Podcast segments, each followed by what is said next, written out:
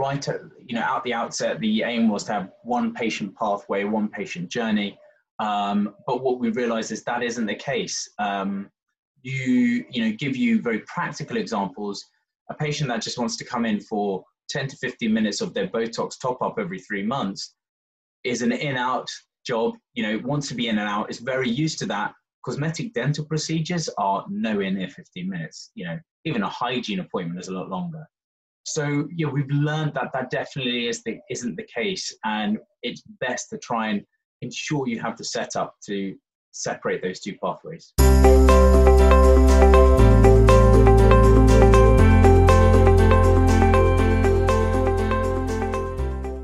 You're listening to How I Scaled My Aesthetic Clinic, the podcast where the most high performing owners of aesthetic clinics and med spas from all over the world tell their stories and share the strategies and insights that allowed them to grow their business from often humble beginnings to soaring success. If you've ever tried to build a clinic, you'll know that it takes a lot more than just being a great doctor or practitioner, and it helps when you learn from the best in the industry. So join me, Miriam Shaviv, host and director of content at Brainstorm Digital, as we explore how aesthetic clinic owners just like you have developed the mindset, skills, and experience to transform their businesses and how you can do the same. Let's jump in.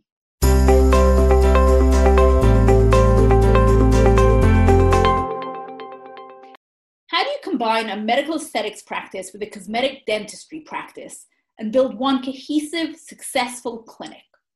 That's the challenge facing Dr. Benji Dhillon, co founder of Define Clinic in the UK. He set up the clinic with cosmetic dentist Dr. Mark Hughes in 2019. His own background is as a plastic surgeon. After finishing his training, he became Allergan's medical director for Europe, Middle East, and Africa.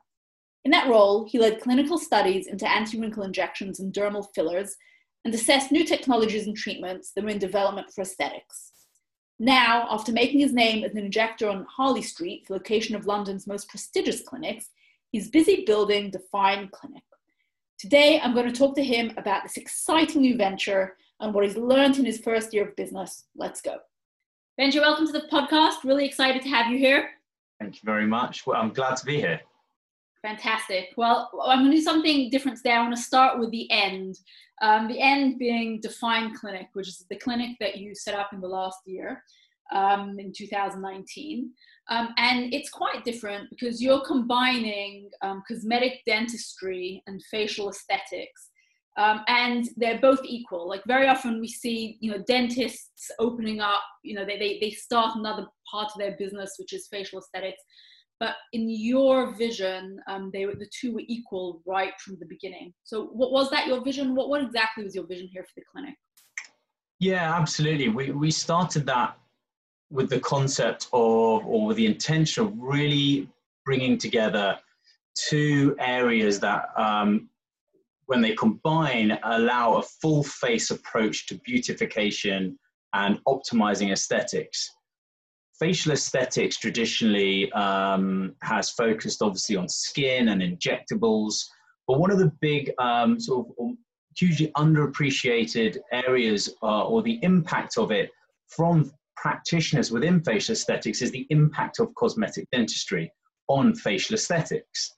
Um, and I think that is uh, a cultural thing in the UK because we are not as advanced in terms of um, uh, accessing and um, as a consumer cosmetic dental procedures or smile rejuvenation procedures as they are for example in the us we all know about the hollywood smile as an example uh, so therefore i think there's a, a, you know an understanding of it isn't as appreciated amongst consumers and definitely not as uh, as amongst uh, facial estheticians and its practitioners so essentially they've grown up they've grown in parallel but have only just now started to merge. Yeah, yeah, I think that yes, they have. They've been siloed. Um, you know, they're both focused on improving the aesthetic of the human face, but have worked completely in silo.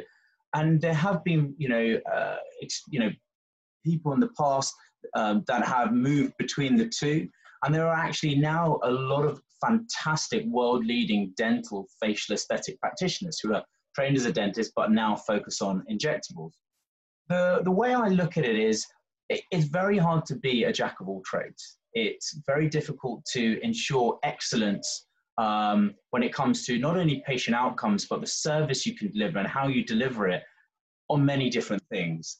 Uh, particularly for something like dentistry and facial aesthetics, because they are two different, very different patient pathways and two different setups in terms of requirement of things like equipment. So as a result of that, you know, what I've observed is um, is that something has to give. For example, if a dentist is doing this, can they maintain the same level of excellence in cosmetic dentistry as their facial aesthetics? So what we wanted to do is really deliver both with two teams that are focused on a singular mission, facial aesthetics or cosmetic dentistry, but with the view of cross-pollinating each other because we are effectively working on the same real estate. So when you say um, cross-pollinating each other, do you mean just in terms of the patients, or do you mean in terms of practices? Um, you know, the way that you do things. Is it kind of a broader? Is it broader in that sense? Well, the, the intention, um, the primary intention was really um, patients, cross-pollinating patients. Patient that comes in for cosmetic dentistry is what I like to um, my terminology is aesthetically aware. They are down that journey of wanting to look and feel better.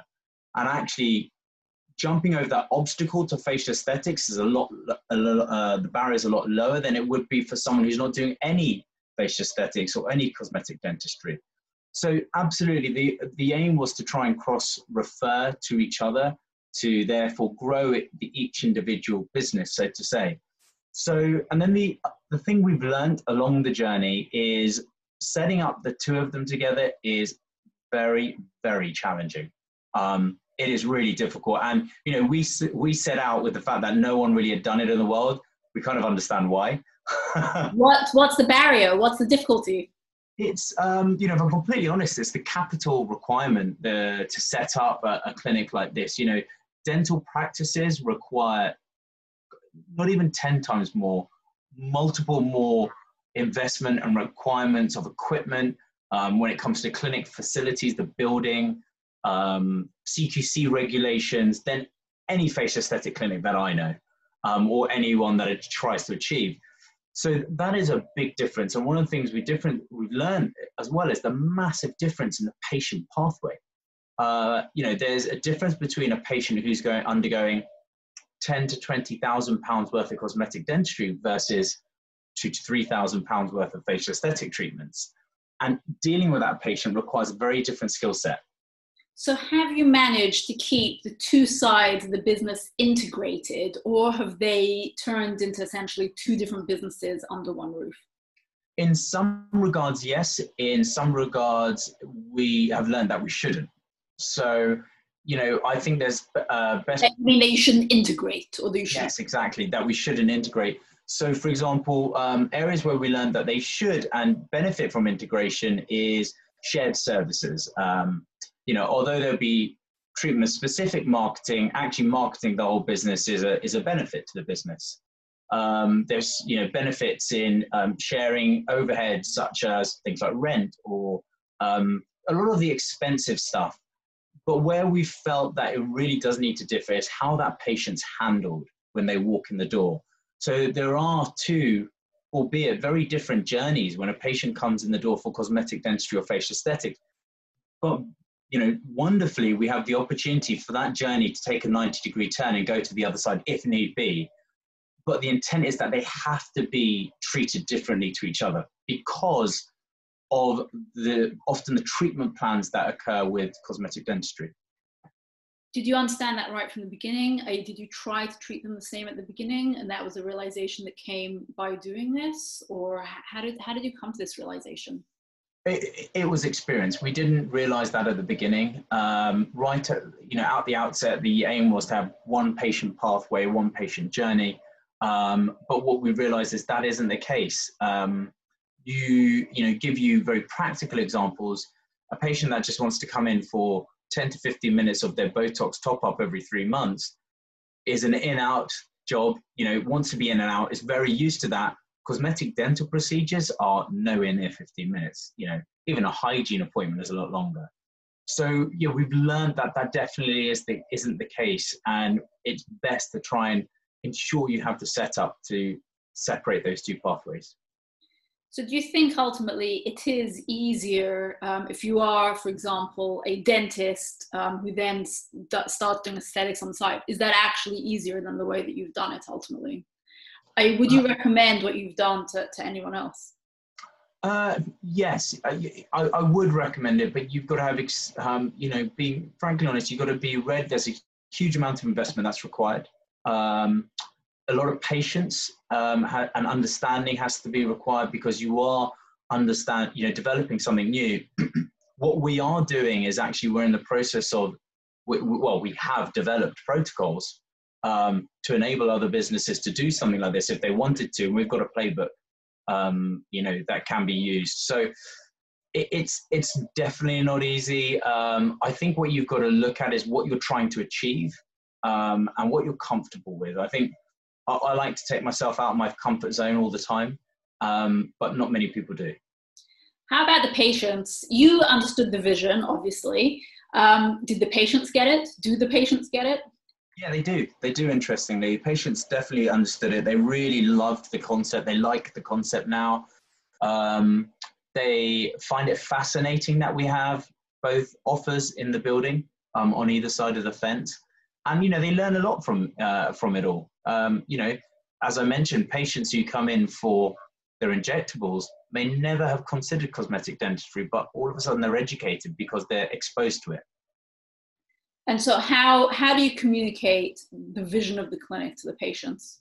Um, a lot of that lives on our website um, through our social media. Uh, we, we realize obviously the importance of assets like that these days. Um, another big thing is uh, our waiting room um, messaging.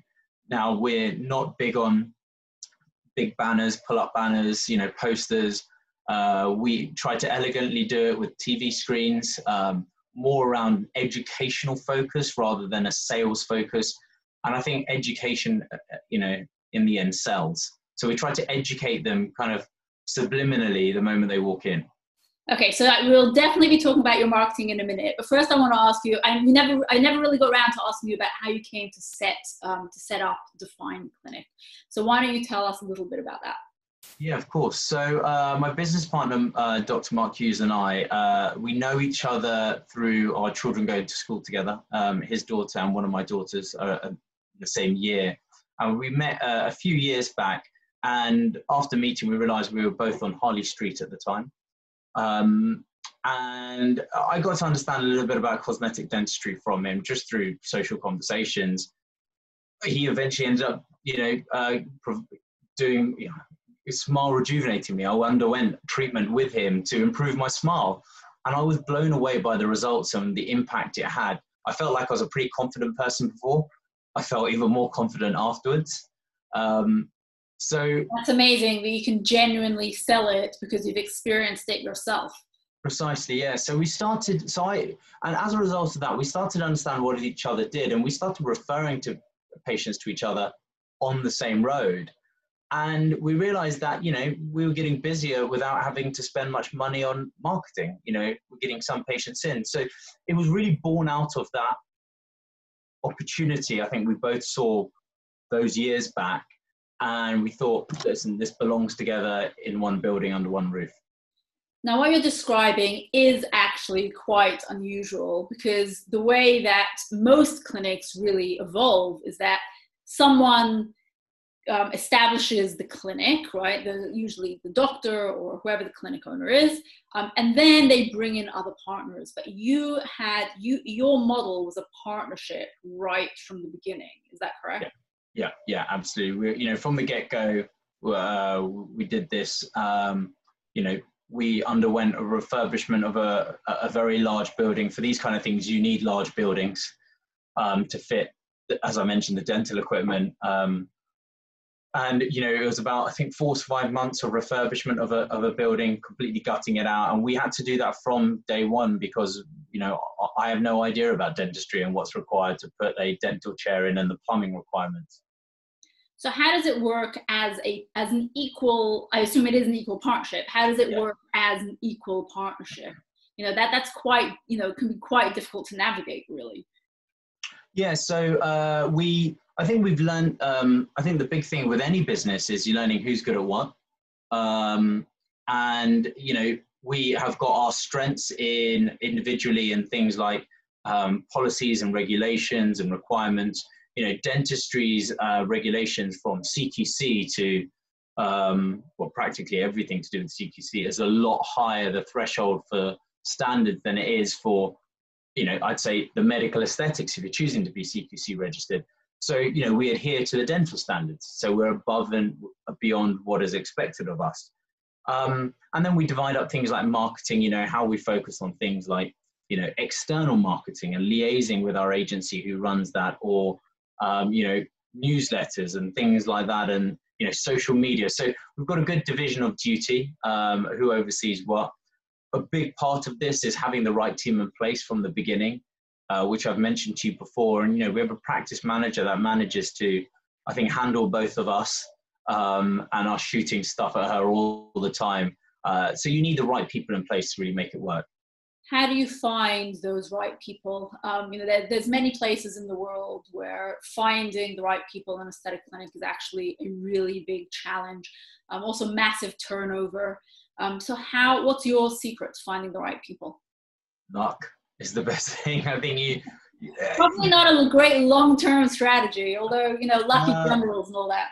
You know, I think I think we all fall, and I have as well in the past, the falling into the um, falling into the bucket of you're desperate for someone you hire the first person that comes your way. Um, and I think actually the best thing to do is to exhibit some patience. You know, speak to people, wait for people, wait for the right person to come along. So I think patience is number one when you have a, a vacancy or someone you, you're looking to recruit. I think number two is, you know, it's drive and motivation. They're the biggest things. Drive and motivation. People who want to get stuff done I'm a big believer in balance in life, and you know, I've got a large family. I love time with my kids, um, but you know, I'm motivated to get stuff done, and having the right team and people to do that is, is essential. Um, I think it's people you can get on with as well.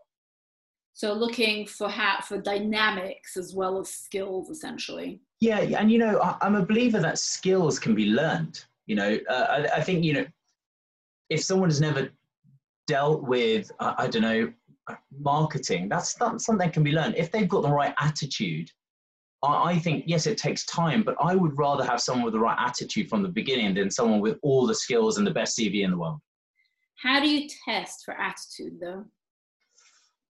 it's a very subjective feeling during an interview i mean you I, have i've worked in the corporate world and i've gone through and used multiple tools that you can assess attitude you know very objective uh, questionnaires, um, uh, exercises, and that they can definitely be used. And there are lots of those online. But I think the most important thing is subjectively interview, throwing out scenarios. I love assessing people through scenario playing. Um, so ask them what they do in a given situation. Uh, choose a stressful situation. Don't just ask them what they have done in a stressful situation. Give them one and ask them to respond to that. Or give them um, an example of balancing lots of different things being thrown their way, how would they deal with that? I think through those situations, you can really get a good feel of someone and, and their behaviors. Um, Benji, as far as I know, this is your, your first time that you have owned, actually owned the business that you work in. Is that correct? Absolutely. So it's the first time you've also really been the employer. Um, so when you talk about teams, um, obviously hiring is just the beginning. Managing is is the, over the long term is the is the real is the real skill and the real test. Yeah. So what have you learned about managing people over this first year? Obviously, you may have managed people before, but what have you learned about being a good employer over this year? It's one of the hardest things to do, and it probably takes up the most amount of time. It causes you, I think, the I don't want to. It's, stress is the wrong word. People use that, but it weighs on your mind the most because I want to be a good employer. I want people to be. My driving force is people to be happy at work. Uh, my team to be happy. That is my absolute driving force. And I think you've got to to be a good employer. You've got to choose who you want to be. I'm I'm def- I hope my team would say I'm not a slave driver. I definitely don't think I am. Um, I'm probably a little bit of the opposite. so I think understand who you want to be. Um, I think the, the, the, essential items is honesty, um, being honest with people. Um, you know, a good example is around this time that we've had to furlough people. Um, a lot of businesses and clinics are worried about are they going to be able to unfurlough people and bring them back, or are they going to have to let them go? Have honest conversations with your employees. Um, I've done that during the process and you know spoken to our practice manager to have these conversations with them as well. So I think honesty is really important. Objective settings are massive one. So give people definite objectives to hit. Um, you know, people love succeeding or exceeding a target or a goal. That's that's hopefully the people you got in place. But probably the most important thing I've learned is that financial compensation isn't always the most important. You know, people always focus on it, how much money you can give is making people happy at work and giving them experiences at work that I think is the most important thing. More so, yes, money is important to everyone, but you could pay someone all the money in the world, but if they're unhappy at work, you won't get a productive team member. And the research actually backs that up. The research shows that money only really goes so far in terms of um, in terms of employee happiness, and that yeah. at a certain point, um, you know, employee relations, purpose is very, very important. Um, what are the specific things that you guys do um, in order to um, give your employees that, that feeling at work that this is a special place, mm. really make them feel valued? Is there anything in particular that you've done that's been successful? I, I, think it's what you can do every day. It's a smile, wear a smile on your face when you go in. Number one, no one wants to see a miserable employer or an, an you know, I think I've been an employee in the past, and I, I remember the time when you know I used to work in the corporate world. Or I used to work in the NHS. When my consultant used to come in happy during a ward round, everyone was happy, right? I think that's such a small thing and it's free. Um, wear a smile in your face and your team will smile back. Um, go on. So obviously you've been, you know, this has been your first year of business. Now, yeah it doesn't matter how great you're doing, the first year of business is always going to be very, very stressful. Um, so when you come in, when you say you have to come in with a smile on your face, you know, do you do, do you do you fake it? You know, when on the, on the hard days, do you let your employees know that you're feeling that way? Um, no, I, I, you know, I try to leave my issues at home. I mean, they haven't bought the business or invested in the business. I shouldn't burden them with my stresses and worries. Um, I, I would say maybe I wouldn't say I fake it, but you know, I'm happy to be at work every day, even if you have got stuff on your mind, a million different things on your mind that are, are, are you know are weighing you down. But you know, I think you you have a responsibility. Um, you know, that's my view. Uh, lots of people have definitions of leadership, but that's one of my views of leadership is exude happiness and kindness to those around you, particularly my team. So yeah, I, I think the old adage of a swan, you know, floating gracefully on the lake but paddling like crazily underneath the water is what I try to um, exhibit to my team. It's interesting. Um, I think lots of people, I think everyone kind of tries to exude that to their patients, right? Because everyone understands that's part of customer care. But I reckon that not everyone really thinks about their employees, about the about the image of themselves they're projecting to their employees. Yeah, yeah, it's it's it's vital because uh, there's only one of you, and there's probably about six or seven of your employees. So the patient's going to walk in, they're going to sense an atmosphere from them first, particularly if your first person they see is your front of house or your receptionist. Um, so it's it's vital. They are your most important people in the clinic, um, particularly the you know patient facing at reception. So you've got to you've got to do things like that. I think other ways you can make your employees happy is have an open door policy. Um, you know, any problem, they they know they can come and talk to me, and I have spoken to me about varying issues. Um, I ask them straight up if there's any issues. I don't beat around the bush. Um, if I sense someone's feeling a little bit off, I'll ask them. If they don't want to answer me, no problem. But I've asked them. Um, I think other things you can do is um, activities together. So we probably haven't done any major activities as a team, but we try to get together. You know, go out for a meal, go out for some drinks. You know, they don't have to pay. It's a small gesture in return for them. Little things make the big difference. And then I think the big thing we, is we make them feel part of the journey. So this is one thing I learned from uh, Mark, my business partner, is you know, the clinic revenue and the targets were, well, the total clinic revenue, how much we've made in a week, how much we made in a day, how much, how much we made in a month is not a hidden number. Everyone knows that number in the clinic. And I've never, at the clinics I've worked, but that's never been the case. That number is always confidential to the owners. Once they know that, they, they're with you on the journey, right? There's this transparency, so to say. So I think those little things can make a difference. And it gives them something concrete also to, to, to aim for, I would assume. Precisely. So let's take a step back. You've basically been in business for a year, but this has been a remarkably successful year. Like you really feel like a very, very established clinic in your social media presence and you know your your your jet your media presence and really everywhere. Um, when you opened, where did the first patients come from? How do you set up a clinic from scratch? Where do the patients come from? How do you grow in that year? So, uh, so yeah, we were at one point. I felt like I had to go out with a billboard on me to go and get patients in, but um, I was lucky. I mean, I uh, I obviously been doing this for quite a few years, and when I first started out, I rented a room, um, as most people have done, not too far from where we have the clinic now, and I developed a patient base as a result of that in the local area um, which I nurtured over time. And uh, they were, a lot of those were my first patients in through the door. But, you know, that's a very small list and you exhaust that, that base quickly um, because I had left the previous clinic I was at, which was in central London. So then you have to really go and implement a strategy around bringing new patients in. And that was the most challenging thing we've done so far. How did you develop that strategy?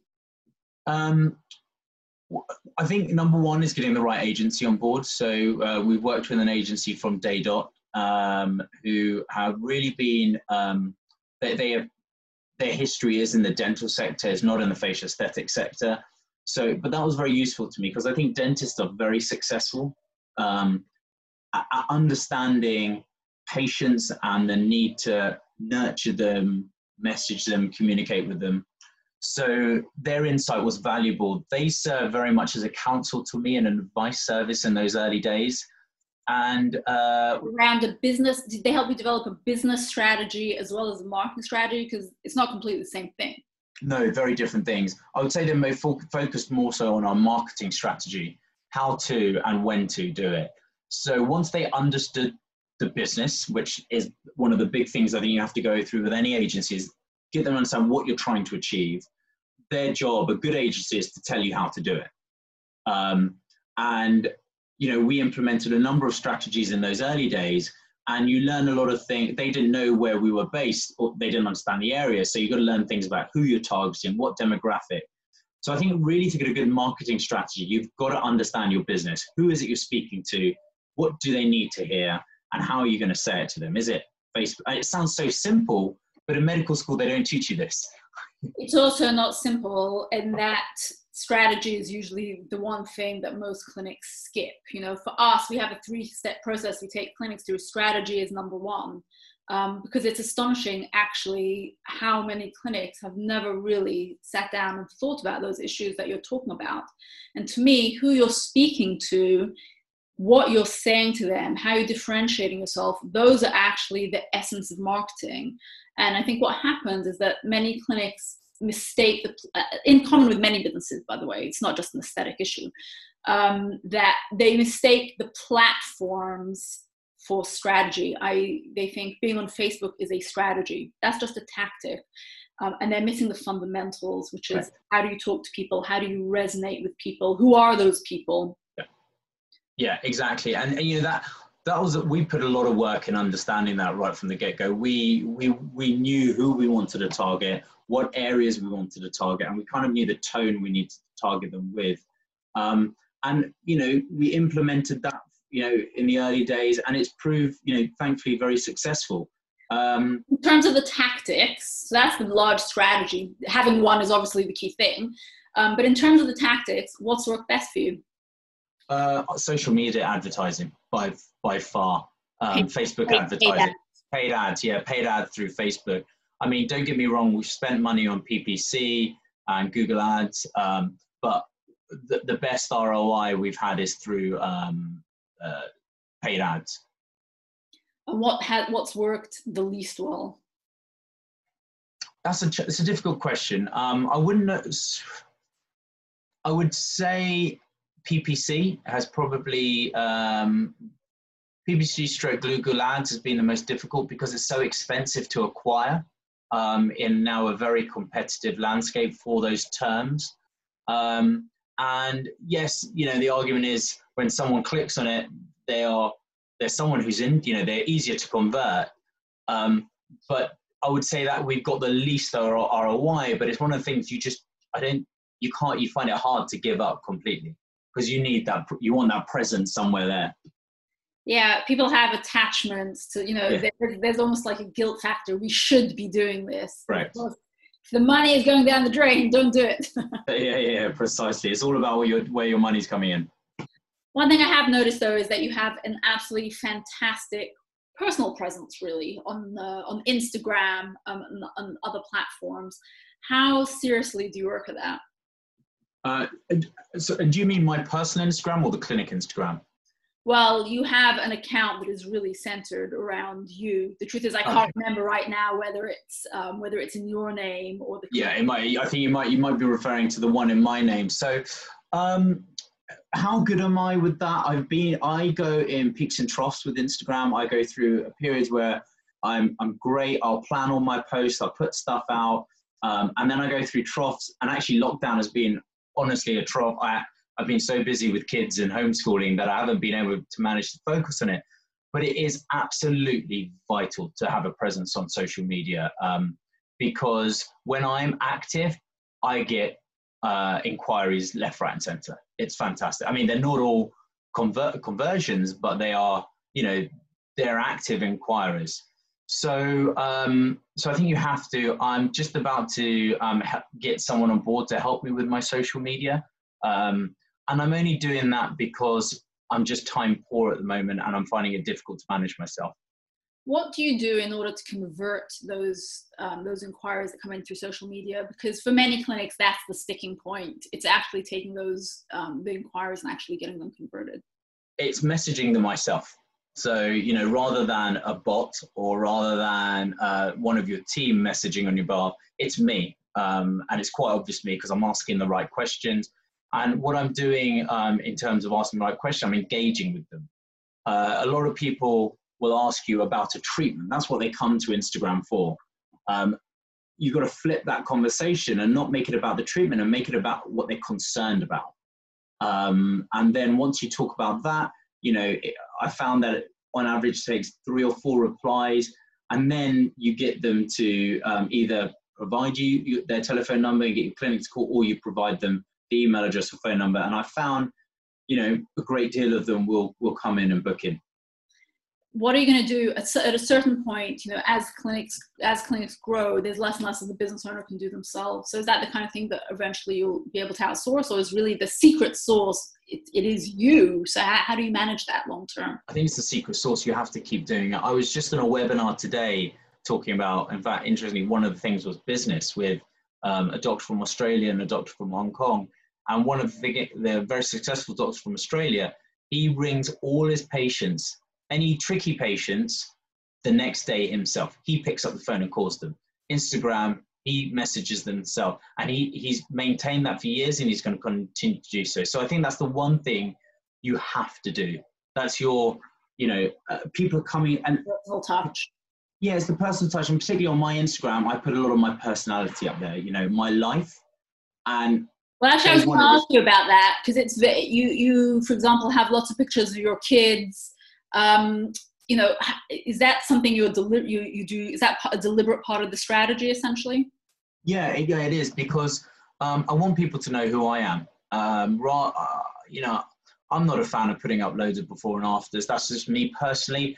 I know accounts with hundreds of before and afters, and they're very successful um, I want people to come to. Quite, it's actually quite hard to differentiate with before and afters now on social media because everyone. Yeah, exactly. And I think you know um, your before and afters is your website, um, or it can be when they come in clinic. I think people want to trust someone and they want to know that they're real. You know, they want to see a face behind the name, a face behind the business, and that's what I try to convey do you ever um, you know do you ever worry about exposing your kids too much or? Great question. Uh, me and my, my wife is uh, we have lots of conversations. She's not too keen uh, often you know actually i've gone to put up some photos and she's told me to not post it at all.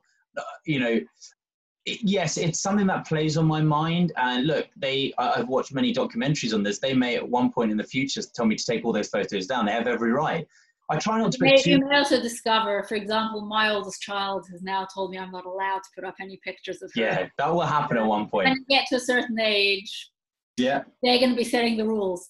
It's already starting to happen for me, Miriam, with my eldest who's 10. So, yeah, I mean, it's difficult because, you know, people, people come into my clinic and they see a picture of my family in my treatment room.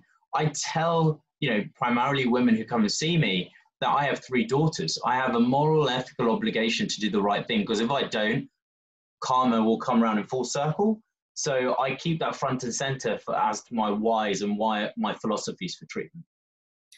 Okay, Benji, on that personal note, we're going to take a little break. When we come back from the break, actually, we're going to get even more personal because I want to hear all about your background and how you got in, and, and you, you took quite a long path um, to where you are now. Um, so we're going to discuss that as well. We'll just make a quick break and then we'll be back.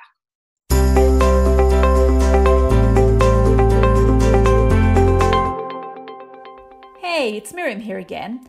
And during this break, I have a quick question for you. How easy are you finding it to market to your patients now that your clinic is reopened after lockdown? Lots of practice owners are struggling. They're not sure what to say to patients in this new normal. People are still recovering from the shock and the trauma of quarantine. Many have lost jobs and income. Sending the same old blunt promotions just doesn't feel appropriate anymore. You might be operating with a smaller team and a smaller marketing budget. And reopening your clinic is so much work, you don't even have the headspace to focus on marketing right now. If you can relate, let me introduce you to Inbox Express. That's our library of marketing emails written specifically for aesthetic clinics and med spas just like yours. They're designed to make your marketing to your patient database as easy, as quick, and as effective as possible so you can get patients back through your doors again and again, even in these difficult times. All you need to do to get these emails working for your clinic or med spa is to fill in a few blanks, upload them to your marketing platform, and hit send. You don't have to worry about messaging because it's all done for you. Each template takes an average of one to two minutes to customize, making your marketing more manageable during this pressure time. To find out more, visit inbox-express.com. That's inbox-express.com. I'll include the address in the show notes, so just take a quick look in the text under the podcast and you'll find it there. Now back to the show. Hi everyone, welcome back to How I Scaled My Aesthetic clinic. I'm here with Dr. Benji Dhillon of Define Clinic. Um, and Benji, I want to talk to you a little bit about your background and how you got into aesthetics in the first place. Tell me a little bit about um, about where you come from, where you grew up. How did you get interested in this stuff in the first place? Yeah, absolutely. So um, I always say it's somewhat unconventional how I've ended up in aesthetics. Uh, I kind of fell into it a bit by accident. Um, it wasn't intentional from the outset. So I uh, was brought up in Brighton, went to medical school in London. Um, I started uh, my general surgical training, ended up focusing on uh, plastic surgery, and I was working in East Grinstead, which is a tertiary referral centre for plastic surgery. Um, and I was, you know, on my journey to get my, uh, you know, higher surgical training, etc. But I actually, um, I started to get disenfranchised with the NHS uh, back then um, mainly around the fact that I had had, or we had had our first child. I wasn't seeing her a great deal. Um, and that really started to impact me. The second thing was is that as a surgical trainee, I was actually starting to not do much operating. And this is a, a one of the initial, uh, I'd like to say, roots of some of the problems within the NHS now. Is back then that's when they were really starting to implement um, time um, limitations on procedures, which meant that trainees, who were the future generation of surgeons, were being sacrificed. They were losing that experience. So I was spending all this time dedicating numerous hours to going into surgery and not being able to do what I loved, which was operating, which was cutting, you know, as we say. So, you know, I, I got to, I've always had this um, this uh, this want to experience more than what I was doing, and it had it had been playing on my mind for a little while. I wanted to see what was out in the world outside of medicine, and I my intention was to just go and experience something and come back to medicine at some point. So, funnily enough, the, the hospital I was in, I was um, on the burns ward, and the the receptionist at the time's father was a GP that worked for a very big um, pharmaceutical company called Allergan that makes Botox. And she put me in contact with him, and he's a lovely guy. Um, and we had a conversation around pharmaceutical medicine. I was so excited to go and work for the, you know, this Botox company, aesthetics. And he said to me um, on the phone, he goes, Look, you're too new. You've never been in this industry. You've never been in the corporate world. You need to go work somewhere else, and we'll have a conversation maybe in a year. So it kind of got my mind thinking. Um, I applied for a few jobs in pharmaceutical medicine. I actually applied for a few jobs in um, the consulting space, uh, PwC, uh, you know, um, private equity, etc. You know, I was exploring lots of different things, McKinsey. But then uh, a company called, a Danish pharmaceutical company called Leo Pharma got back to me, and they are very famous for making Fusidibet and Fucidin, which everyone has in their cupboard. And they offered me a job um, in a very different town in Buckinghamshire, which I'd never been to. And, you know, looking back, it was a bit of naivety, a bit of bravery. I just said one day, I'm done. I handed in my notice at the NHS and got my wife and our little kid. We rented out a small flat, middle of nowhere, and I started work for this pharmaceutical company. And it was incredible. You know, I didn't have a very senior position but I was in a whole different world. I was learning about things I'd never learned before, like looking at spreadsheets. I'd learned about what a marketing strategy is, what a medical education strategy was. Well, I'm sure that came in very useful that now that you're a, a business owner, essentially. Yeah, exactly. So uh, I loved that. I, I, did it for, and I got to travel, which was, you know, an added bonus. And it was probably much a year to the day that um, the Dr. Allergan, he, who's the vice president now, called me and he said, We've got a job for you. So um, I very quickly went on to Allergan. I became the medical director of um, their aesthetics division.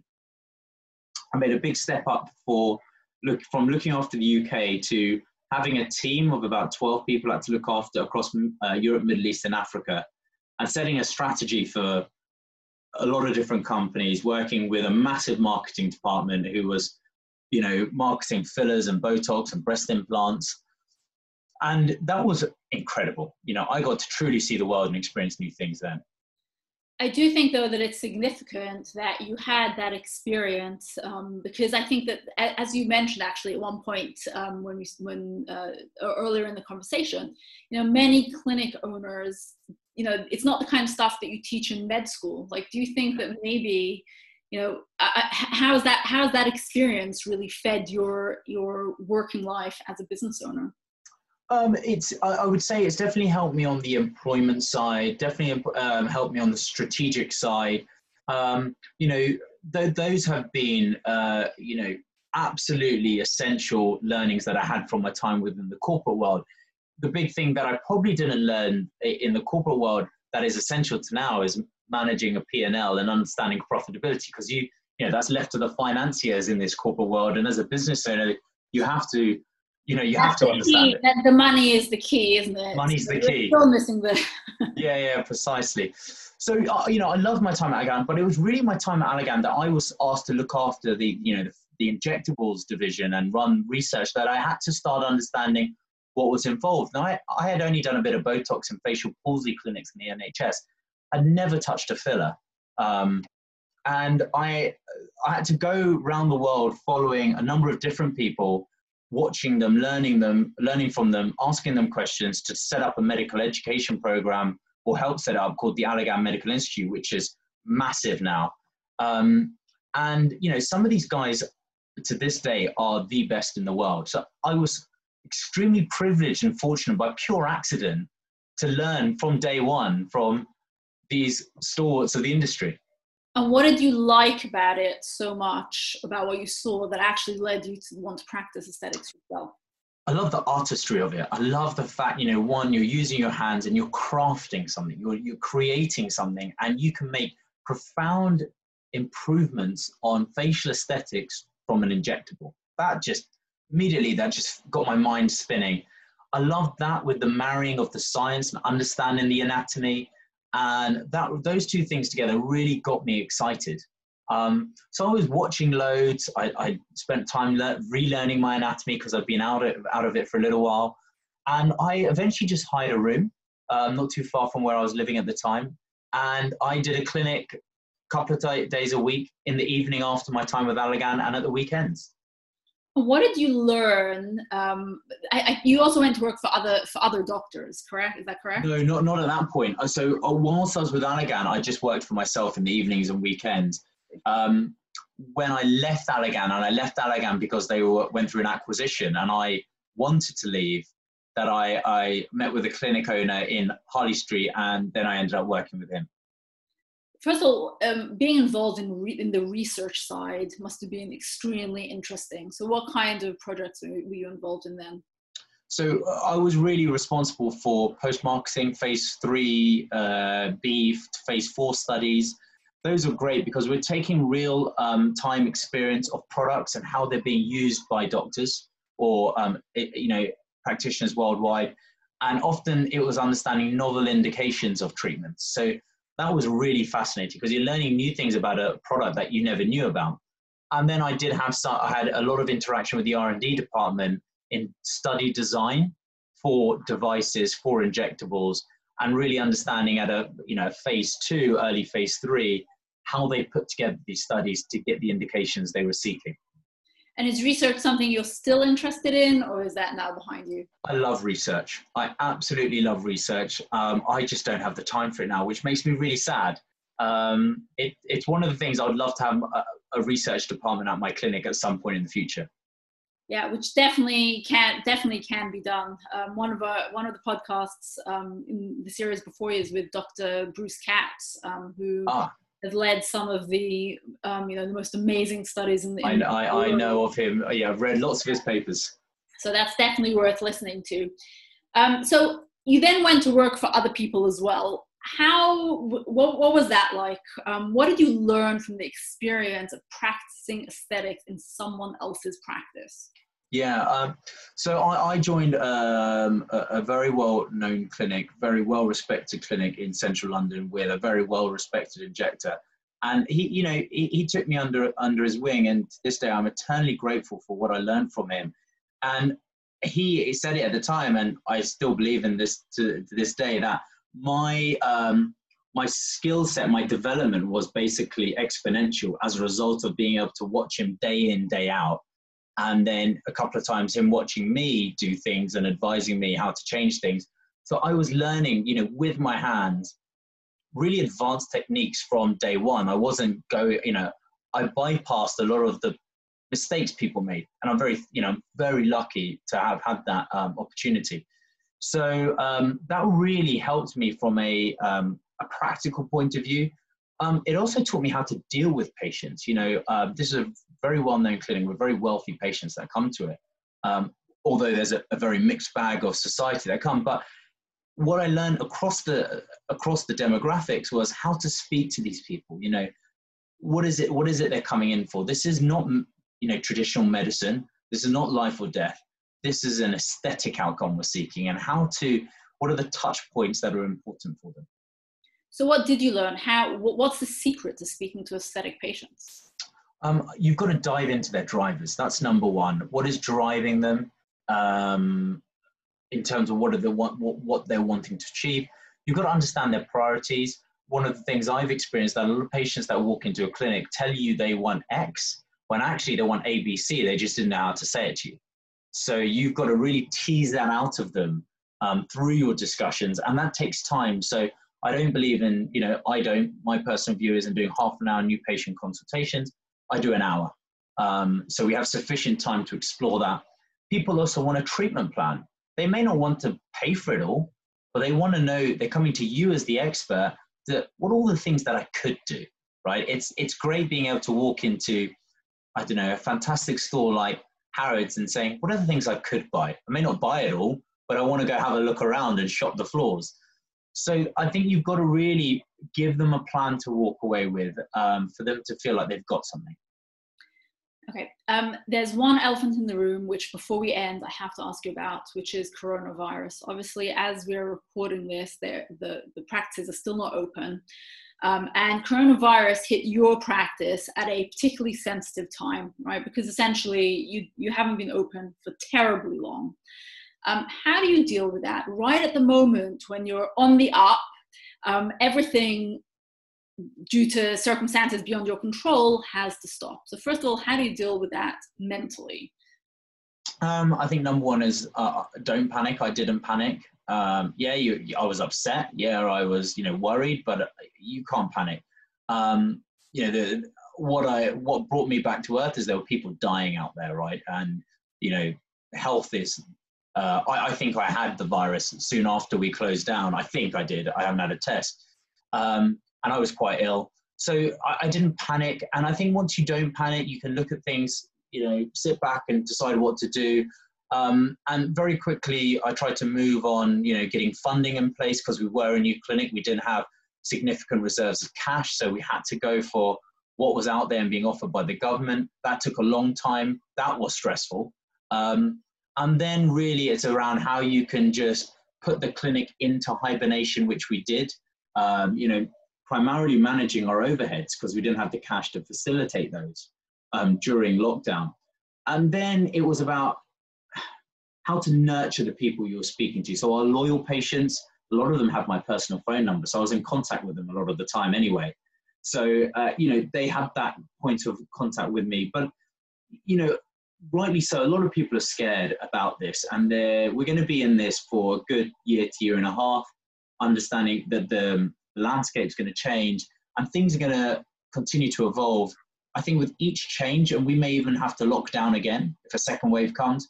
Don't panic. You know, um, it happened. It's happened. There's nothing we can do about this. This isn't you performing badly. This is something completely out of our control beyond the safety measures, um, which everyone is now instituting, and especially if you have a dental side to your business, that's even you know even more important. Um, how is your clinic going to change in response to this? So uh, some of the things we're you know aside from safety measures is we're going to really um, I think streamline the patient journey. Actually, put in place some things we wanted to. This is a good opportunity. So try to go to full digitalization. So that benefits us from a paperless perspective, but also benefits us from a, reducing the risk of transition, transmission. So people sign their consents for upfront. Um, you know, people will um, have the complete treatment plans upfront. We're going to uh, we're aiming to take payment upfront for all procedures, which is very uncommon in aesthetics, but is happens all the time in dentistry or should do. Um, and that's not going to be an easy journey, but we're on that journey now. Um, so I think streamlining, making ourselves more efficient, um, is going to be the probably the most important thing we're going to have to implement. The second thing is around our tone of voice and our marketing. So I think the way we're going to speak, well, the way we are going to speak to our patients is going to completely change. It has to be. It has to be a lot gentler. It has to be a lot more understanding. It can't be so brazen and in your face as maybe people have done beforehand. You know, people have had people that affected or even lost loved ones. So we've got to be sensitive to that. Um, and I think you, we've got to give something back. So is it a small gift you give each patient? I think people respond to that quite nicely. Yeah, I, when it comes to the tone, I absolutely agree with you. It's been shocking to see some clinics that have reopened in other places in the world. How, after sending a really nice message, really nice email saying, We're so happy to have you back, the very next email is kind of hitting people over the head with some desperate sounding promotion and it jars so badly with where I think people are um, mentally. Um, marketing has definitely changed and clinics' relationships with their patients has to change as well. Yeah, I agree. Um, so now, last question. Looking back on the last year and a bit, um, building this not really innovative, um, fantastic practice, what is the one lesson, the biggest lesson that you've learned that you would like, that if you could go back in time, tell yourself on day one, you wish you'd known then? It's a very difficult question. Um, let's give me a second to think about that. What's the one thing I'd do differently? Or the one thing you know now that you'd wish you'd known then? Take your time, have patience, and it will happen. And I was trying to run in the early days before I'd really learned to walk. And a lot of people told me at the time, it, they will come, it will happen. And as a result, what I think I did is I front ended a lot of my investment in marketing and, you know, I, I probably didn't have the, the process in place to capitalize on the, those inquiries. So I think that, yeah, the big thing I'd tell myself a year and a half ago is slow down. Um, it, it will work, it will happen. You've got the right ideas in place. You just need to have a bit of patience. Yeah, and it sounds like also from everything that you've said that um, that managing the financial side is also super super important. Oh, absolutely. Yeah. Okay. Um, if people want to reach you, where can they reach you? Um, they can uh, happily reach me through Instagram. As you know now, I respond to my messages myself. Um, they can email the clinic on info at defineclinic.com, um, and I'll be delighted to, um, if they call out for me, I'll be happy to get back to anyone. Fantastic. And we're going to put all those details also in the show notes. So, anyone listening to this, you just have to go right under this recording. All those details will be there, um, including all the social media contacts. Um, Benji, thank you very much. It was an absolute pleasure having you here today. Um, and I look forward to interviewing you in another year or so to hear about the lessons of year two. Fingers crossed. Thank you so much, Miriam. Absolutely, my pleasure. And for everyone else, I will see you on the next episode of How I Scaled My Aesthetic Clinic. I'm Miriam Shaviv of Brainstorm Digital. Have a great day.